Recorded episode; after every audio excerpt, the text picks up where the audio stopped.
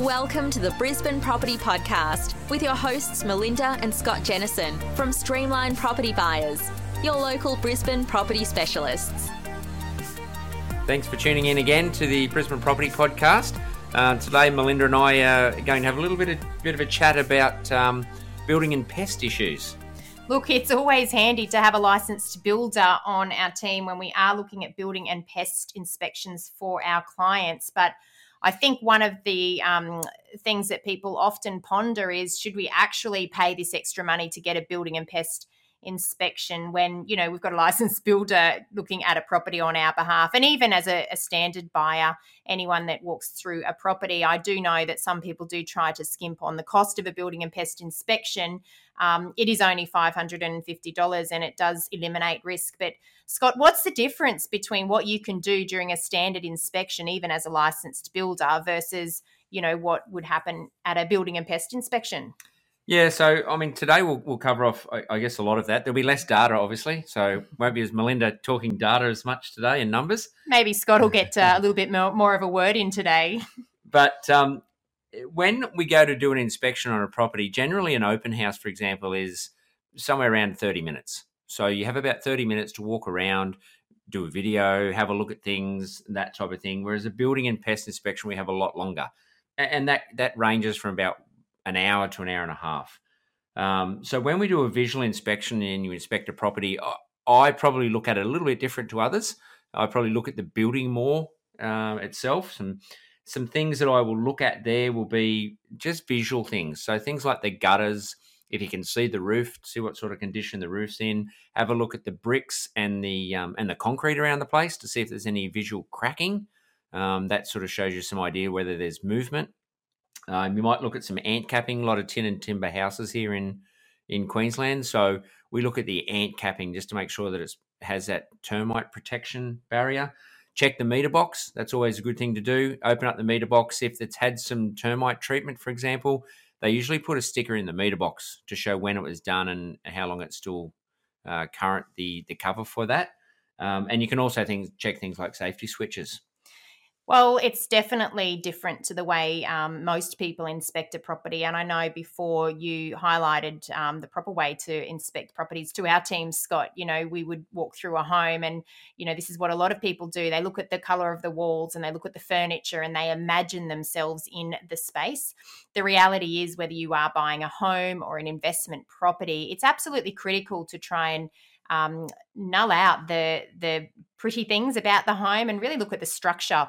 You know, the build. It's a huge investment when you're purchasing a property, and the building itself, um, it, it can hide a lot of issues if you don't know what you are looking for, and if you don't have a trained eye, even as a builder, I think it's absolutely critical to make sure that you are getting you know someone to come in and do a proper building and pest inspection even with a licensed builder on our team inspecting properties for our clients, uh, we will generally always uh, recommend a building and pest inspection is completed. The only time that that may not happen is if a property has been purchased with the intention to be knocked down, because we do help buyers with um, with development and and obviously demolishing an existing home may not require a building and pest inspection if you intend to get rid of it, but Scott, what's the difference between what you do when you attend the building and pest inspections with the licensed building and pest inspectors versus what you would do in a standard inspection? Yeah, so as I said with the first part, with that first visual inspection, walking around looking for cracks and, and movement in the property, that gives you an idea of the structure, what's holding the, the building up, how much movement's in it, even things like indoors with, with cornice and any movement and cracks um, that you see around the property it's really hard to see. We can't see in the walls. I don't have time to get in the roof space, so we don't get to look at the property in depth um, and get inside the bones of it.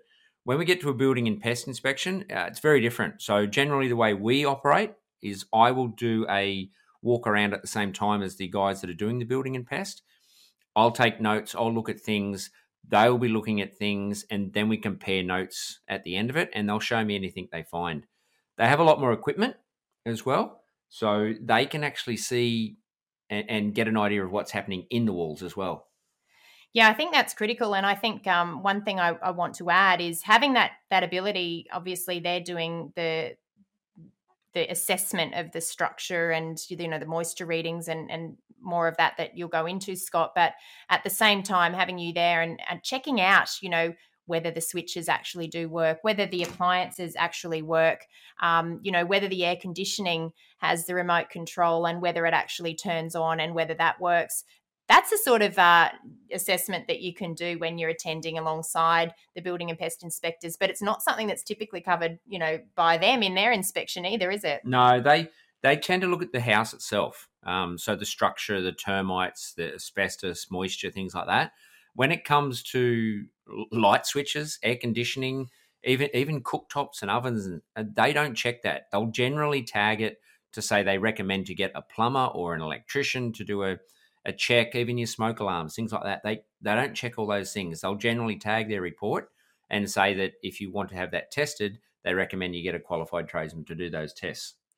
Yeah, but I guess there's nothing more frustrating than moving into a new home or having tenants moving into a property and discovering at that time that there may be uh, some fault with some of those items. So, definitely something to keep in mind if you are purchasing a property. You know, if you're not paying for those additional checks, um, or if you don't have a buyer's agent, obviously performing those additional checks for you, there can be some costs that you incur when you do either rent that property for the first time or um, when you do actually get you know move into that property yourself. But look scott tell me a little bit more about you know the building and pest inspection and you know what sort of things do they actually assess? You mentioned um, assessing moisture readings in the walls. What else happens? So the, the guys that are there when they do the test they'll they'll obviously uh, hop on the roof. They climb around the roof. That's not something we can do at a at a standard inspection so they'll check the roof um, they'll check for leaks uh, any sort of damage on the roof side of things uh, they hop in the actual roof space. So they actually climb in with masks masks on. They'll climb through the roof space, check for any leaks, check for any structural issues, insulation. Uh, they do have a look at some electrical side of things. Obviously, they can't if they see anything that is visually uh, a worry. They'll they'll comment on that. Um, the other thing is is under the house. So if, if it's elevated uh, timber flooring, they can they can actually climb in under the house.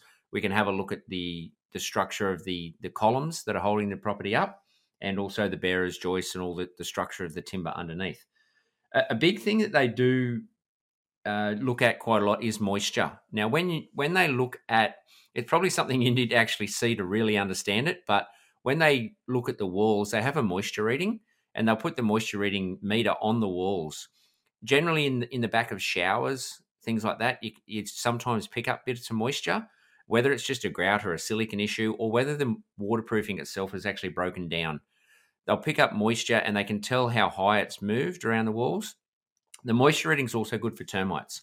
So if there's any sort of warmth in the wall where the termites might be, they can pick up that that warmth and any movement that are in the walls as well. So they can uh, detect if there's any sort of trace of termites in the property. Yeah, there's a couple of things that we tend to look at when we're doing a visual inspection um, to check to check for termites or whether termite treatments have been in place. Scott, tell us about what we can do versus you know the types of assessments that they would do at a building and pest inspection. Yeah, so you can have a look at around the outside. Of, sometimes, if you've got a, a concrete slab around the outside of a building, there might be some holes or some little caps that are put in there. It shows that they've had a perimeter treatment. Uh, as I mentioned earlier, check the meter box. That's always a, a, good go-to straight away. Check the meter box to see if it if it shows there's a sticker usually in there, and that'll show any uh, any treatment that has been done to the property. One thing they do do, and if you again if you ever experience the the building and pest guys when they're checking on a on a building, they're actually quite loud.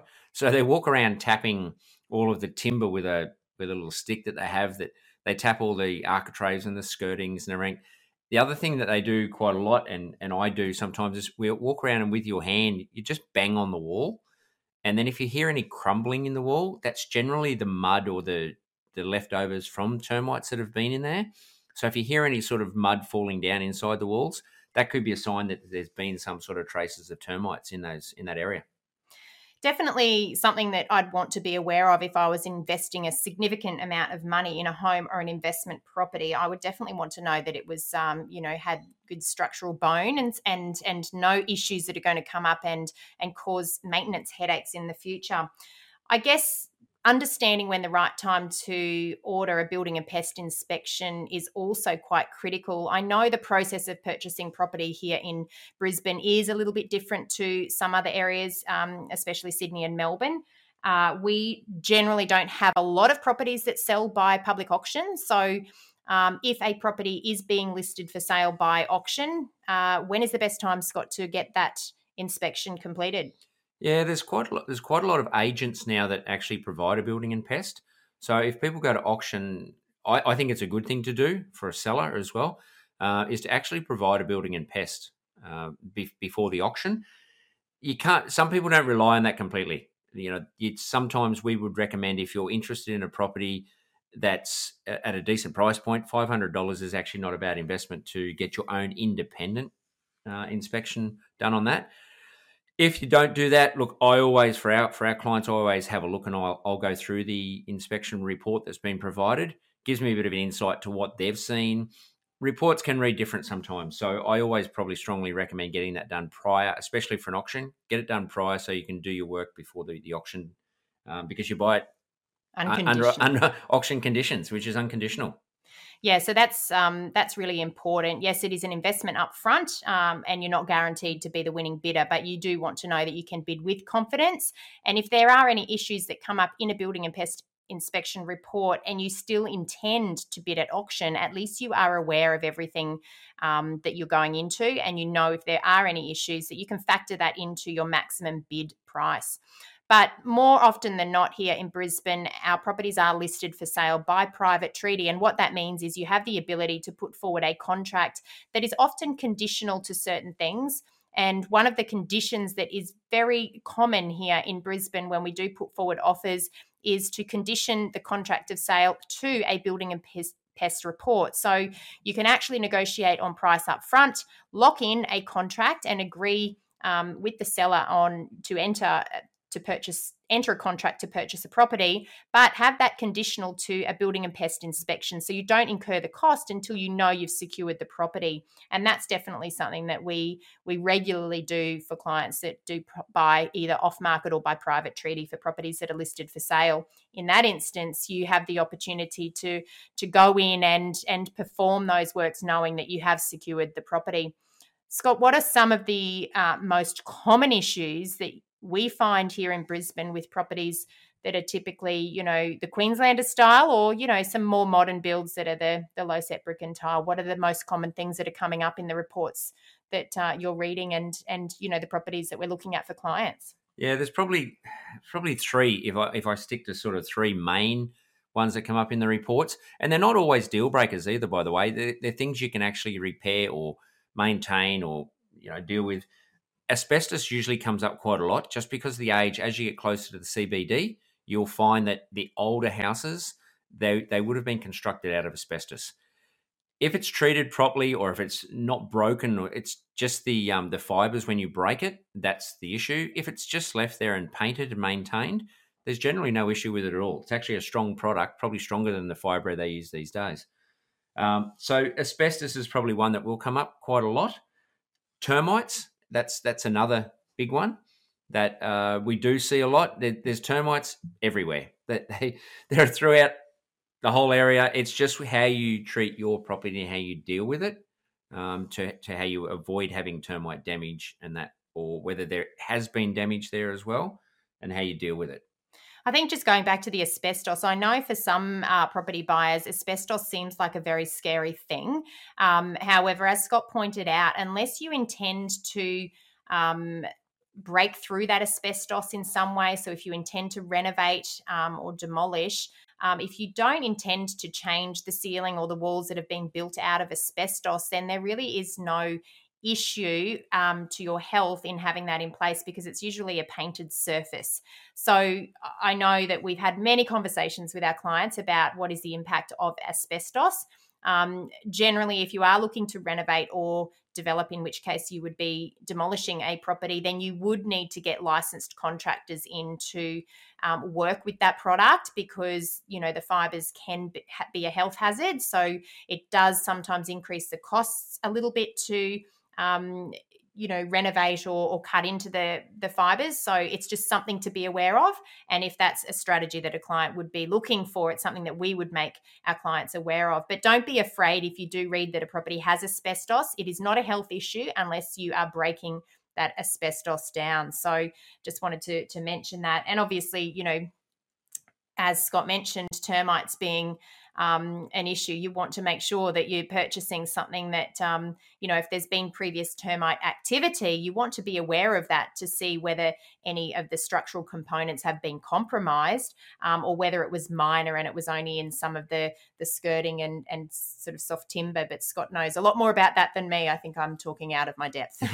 yeah, and the, look, still on, the, if we jump back again, I guess on the asbestos, it's it's not as bad as what it probably people do think. Um, there's a lot of qualified tradespeople out there that that deal with this, and if you have the right uh, qualified tradespeople that that you work with, they will have the connections, and it's not as costly as probably what people think. It it will put a little bit more on, but it's it's not going to probably break break the budget that much. Um, it's just something they deal with. Don't do it as a handy handyman and try and do it yourself. I, I'd not recommend that at all. But you just get the right people to deal with it deal with it the right way, get it out of the way or, or treat it, and then away you go. You can keep working on it. So. I think the termite thing, um, if we move on back to that one, um, some of the things might not be anything related to having any active termite um, damage or any activity of termites in the property, but it may be the way a property has been constructed that um, means that there's not a visual barrier between the ground and the building structure, and therefore the likelihood of termite infestation is very high. Scott, tell us a little bit more about those sorts of issues that come up. Yeah, so generally, a, a rule of thumb they usually say is, is a 75 millimeter visual barrier. Termites don't like light. So that's the one thing to be aware of that if you build and you can't have that visual barrier where you can actually see or there's light between the the frame, for example, and the underneath and the concrete area around the outside, termites can get in those areas. That's why they tend to go in through uh, whether it's cracks in the concrete or up through where pipes penetrate through the slab and you can't see it. It's in underneath the ground, and there's if there's if it's nice and dark and moist, for example. So little things, and that's probably another quick one just to touch on. Little things like air conditioners, where the tundy strips near the outside of the building, it leaves moisture near the outside of the building. Termites love moisture and they love the dark. So you really want to have it open. Don't have gardens next to your house. All those little tips just to make sure it's nice and clean and there's light and they won't they won't like those areas at all. So termites, um, definitely, you know, it's something that comes up in a lot of reports, and you know how you how you treat the the severity of any potential previous perm- termite attack or any active termite um, activity, you know, it's got to be considered on a case by case scenario. So that's where, if you're unsure, I'd definitely be, you know, following the the advice of your pest inspector um, to to understand whether it's something that's going to be a deal breaker for you to move forward with a purchase or not. Yeah, definitely. The, the other thing that we do see quite a bit is moisture. Um, whether it's and there's probably let, let's say there's two different types here. There's there's moisture readings that you have in wet areas, so showers, pardon me, um, around showers and, and that type of thing, where it can be the waterproofing membrane when they actually construct the uh, the shower area. They they waterproof the sheeting before they tile on it, so that membrane can break down. Or it can be a simple thing with a bit of silicon around behind the back of the taps, where the water can run down and get in that wall. Uh, or it's just a grout and some silicon breaking down. So showers with those moisture readings. The other thing is water leaks. Uh, here, especially in Brisbane, we do get summer storms that come down pretty heavy. So you want to make sure that things like your gutters are cleared as well, your downpipes are working. You make sure that that water's getting away, and you haven't got any small leaks, whether it's a tiled roof or a tin roof, that will have water penetration coming into the building. They're probably the the main areas. So the three main areas: asbestos, termites, and um, moisture or water leaks. Um, what other things? you know, would we be considering, um, especially if we are looking at a property that is an investment property? Um, I know there's some things that come up in a building and pest report that can potentially um, create some litigation issues for you as a landlord. So I'd certainly want to know about what those things might be. Scott, what are some of the things that have come up for our clients that have caused us to sort of pull out of contracts? So things like um, probably stairs and handrails. Again, speaking specifically for Brisbane area, there's a lot of Queenslanders. So we love our big decks that are up in the air and you've got your handrails and balustrade all around. Your stairs need to comply. So generally they say without getting into too much detail, each riser on a set of stairs needs to be the same height. So that's through from the ground to the top landing. You need to have the same height of riser. I think it is a five to ten sort of millimeter tolerance, but generally, rule of thumb, it's always the same height, and there also is a restriction of those heights. And I know that we have a very um, you know specific example of this where the internal stairs um, on a property that we had under contract for a client had been constructed and there was an issue whereby they did not comply with the building code because the tolerance was sorry the the difference in the rises was outside of the tolerance prescribed by the building code. So you know we felt that the cost to replace those stairs um, was was too significant and you know the risk to the investor in this instance was that if someone was to trip and fall and hurt themselves on those stairs, um, and those stairs are not compliant with current building code, then it does create a litigation risk. And, you know, as a property investor, you absolutely have to understand the risks associated with with that sort of um, structure. So, you know, it, it's something that could be a deal breaker for many, and it was certainly a deal breaker for our client once we outlined, you know, the the associated risk um, of moving forward. Yeah, I, I mean, the option there is if you live in it, you could probably live with it. But don't forget when you go to sell it, you, you're with the same problem. So uh, it's just something you want to make sure that they do comply, and uh, or you've prepared to change it down the track. The other thing is the handrails. As I mentioned, our, our decks and you elevate it up off the ground with the Queenslanders to get the breeze. If the bottom rail on the timber handrails, I've quite often seen it. I'm not sure why it's done this way, um, where the the section that goes up a little bit higher is on the inside. What what it means is you you paling the timber that's up and down, you can actually hit it and it would knock out. If you a child, for example, was playing and running and they ran into that the upright, it could actually push out and the child could fall down. So that's something to be real. I have seen it quite a lot, and we've had to go in and actually change that handrail around. Yes, it's a big, um, big thing again, and it can be a bit of an oversight um, for people when they're they're just looking at properties. But safety 101 is so important as an investor, and if you've got something that's not compliant with the current building code, it doesn't mean when it was built it was non-compliant. It's what is compliant now, and therefore what your liability is now as a property investor, and that's definitely something that you need to be aware of because handrails that have been you know built the wrong way around and have that risk where they can pop out because the um, the bottom rail has been constructed um, incorrectly that can present as a liability risk. And so you definitely need to be aware of that as an investor. Yeah and also don't forget that if you touch that handrail or stairs in any way you then need to comply so mm. it might not have complied when it was constructed but the moment you actually touch it or do any sort of changes it has to comply with the current code sorry, what just to, to clarify, it might have complied with the code when it was constructed, but it, it's not compliant now because the building code has been updated. Yep. Um, but you definitely would need to comply with current building code if you did any changes to that. So it's definitely something that you need to be aware of. Um, the other one we see quite a lot of, and again, it's it's it's always good to have a bit of a rumpus room and a playroom downstairs. If you haven't lift, if the property hasn't been lifted up to the legal height, it can't be classed as habitable rooms. So, a habitable room is your living areas, your bedrooms, for example. They need to be 2.4 clear from your floor coverings to the ceiling.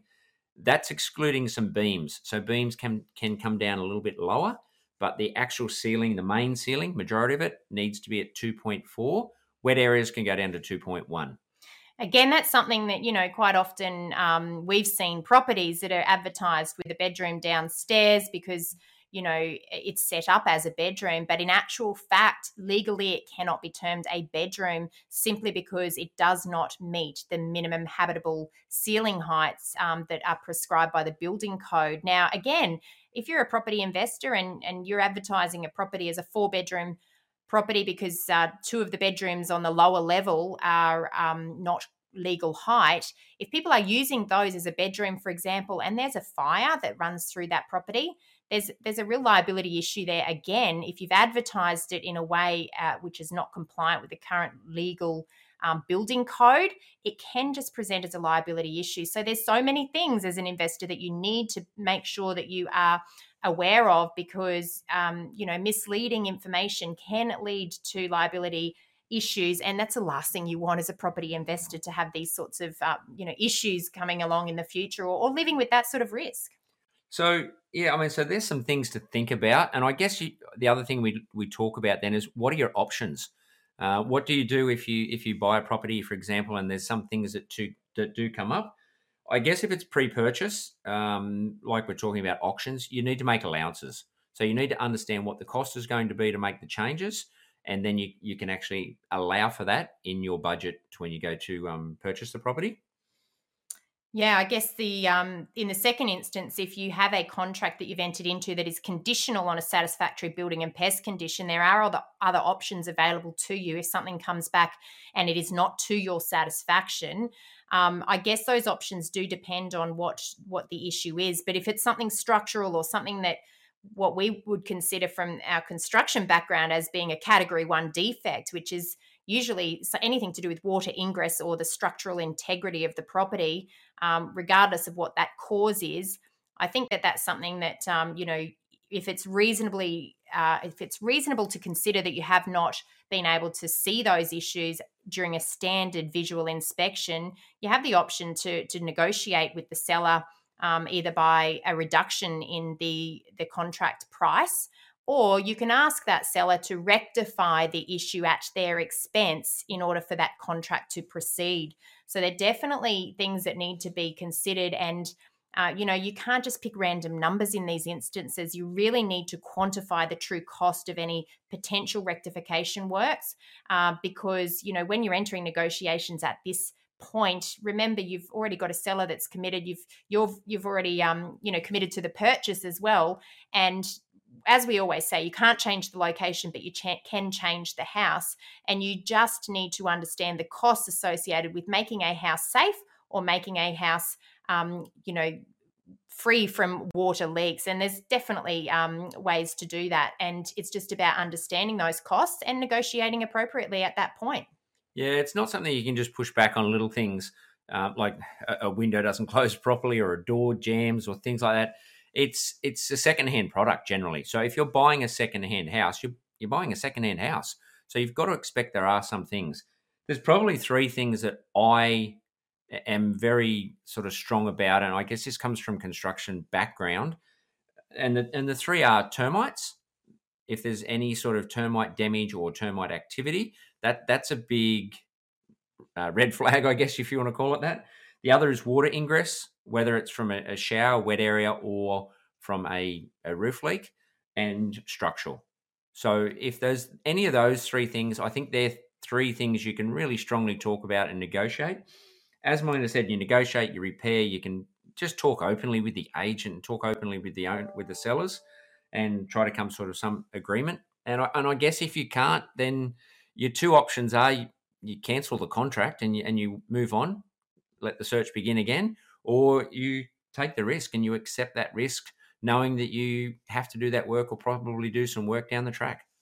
Yeah, I think it's a, a, sensible approach just to get very clear advice at that point in time if there's anything that does come um, become apparent after a building and pest inspection. But I hope that uh, we've been able to highlight you some of the reasons why it is so important to not you know skimp on that that extra $500 as part of that huge investment that you're making because you can see some of the things that can be uncovered can be very significant and um, i think it's important as an investor or a home buyer that you are you know fully aware of what uh, you are buying and, and what the potential issues may be yeah, it's probably something I talk about a lot with, and just probably something to finish up on is um, and something to think about is you're investing a lot of money into property. Generally, you're starting around five hundred thousand dollars plus uh, when you're investing it. Um, something I usually say to people is if you're going to buy a car, you'll probably get a mechanic to check your car, and that's only worth fifty, let's say, thousand dollars.